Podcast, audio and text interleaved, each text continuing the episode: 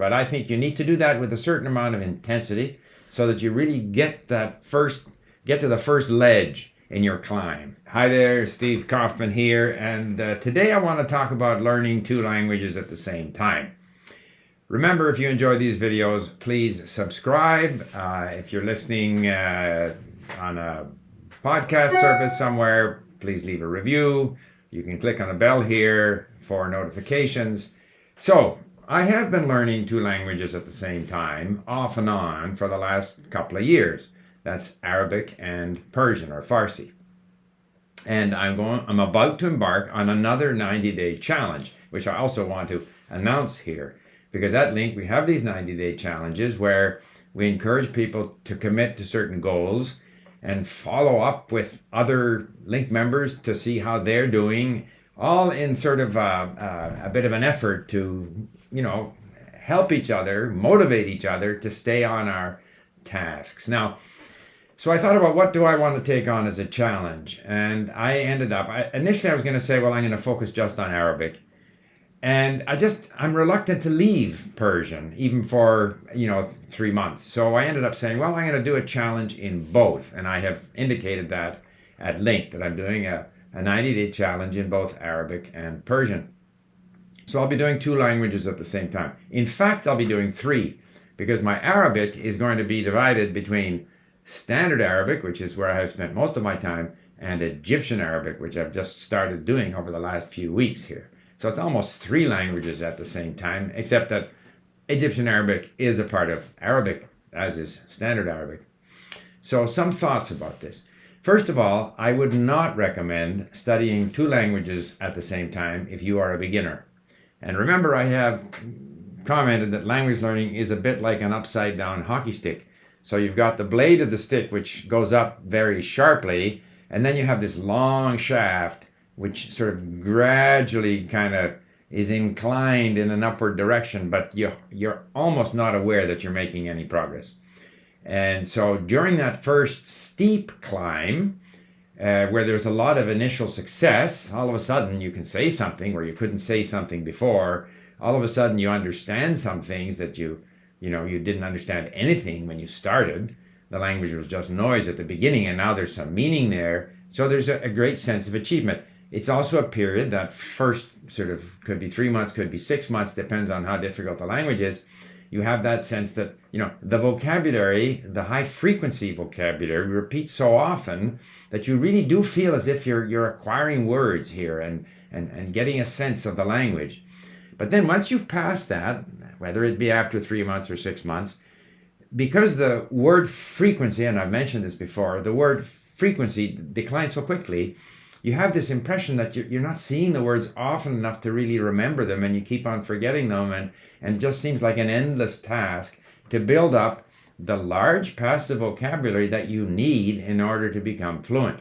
So, long intro to say if you're in that first stage, the sort of, uh, you know, steep climb initial period, I would not recommend trying to do two languages that's been my experience. Other people have different, uh, you know, experiences or likes or whatever. But I think you need to do that with a certain amount of intensity, so that you really get that first, get to the first ledge in your climb.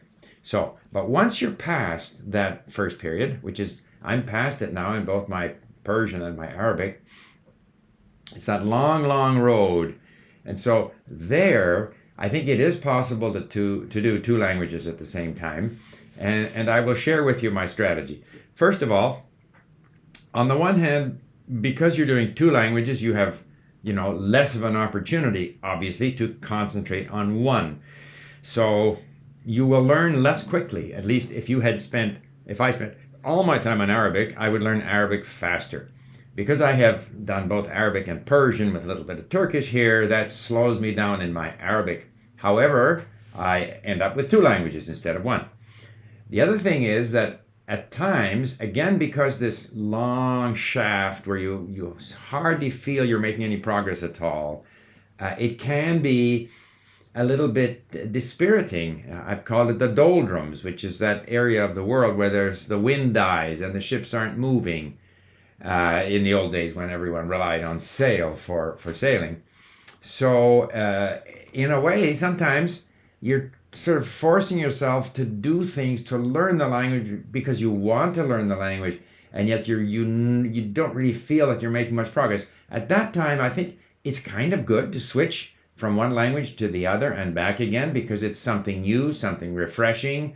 You're inspired again when you back. At least that's been my experience when I go back to language A after having been on language B.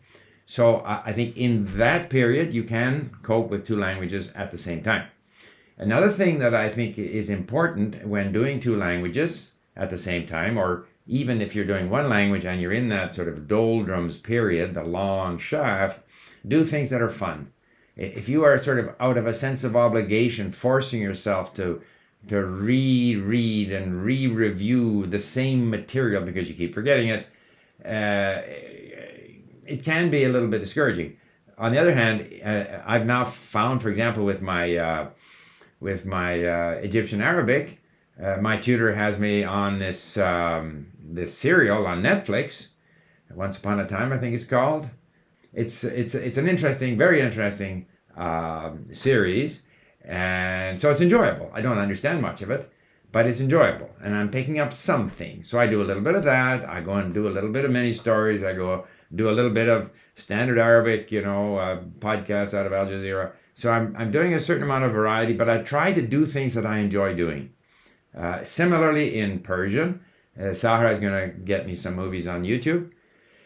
She's also put in some material, songs in Persian, which I've been listening to. And so, if I can vary the kind of material that I'm listening to, uh, things that I enjoy doing, and and therefore I'm not so fussed about how quickly I'm improving. The, the improvement comes.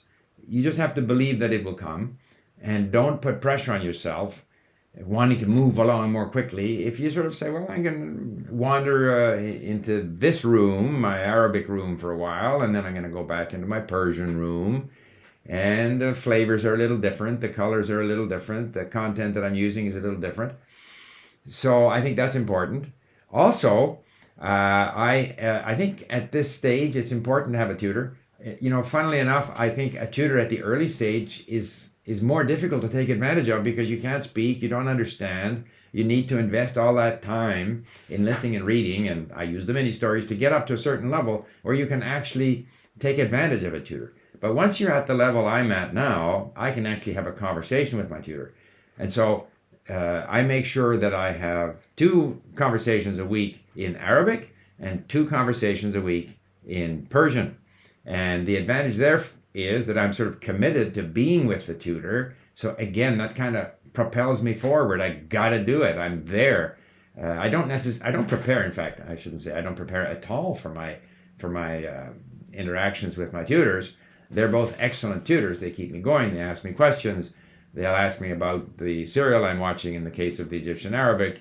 And I know Sahra is a great uh, tutor in terms of keeping me going. And once she's going to recommend a, uh, a series on uh, on YouTube, and we will be talking about that. So I just have to show up, but I have to show up. So I'm committed twice a week now. That's my plan to show up in each of those languages. If I were doing, I could do one week of one language and one week of the other, and then similarly, I would have a commitment to show up. But I've decided to try to squeeze them into the same week. I don't know how it will all go. And I think that my final bit of advice is experiment with it. I think some people will find it more enjoyable to do two languages at the same time than other people. Some people may not enjoy doing that. Some people may prefer to stay with one language. There is no right way or wrong way or obligation. Do the things that you find enjoyable, stay with the language, stay with the process, and you will improve. And so that's what I have to say on learning two languages at the same time. Thank you for listening.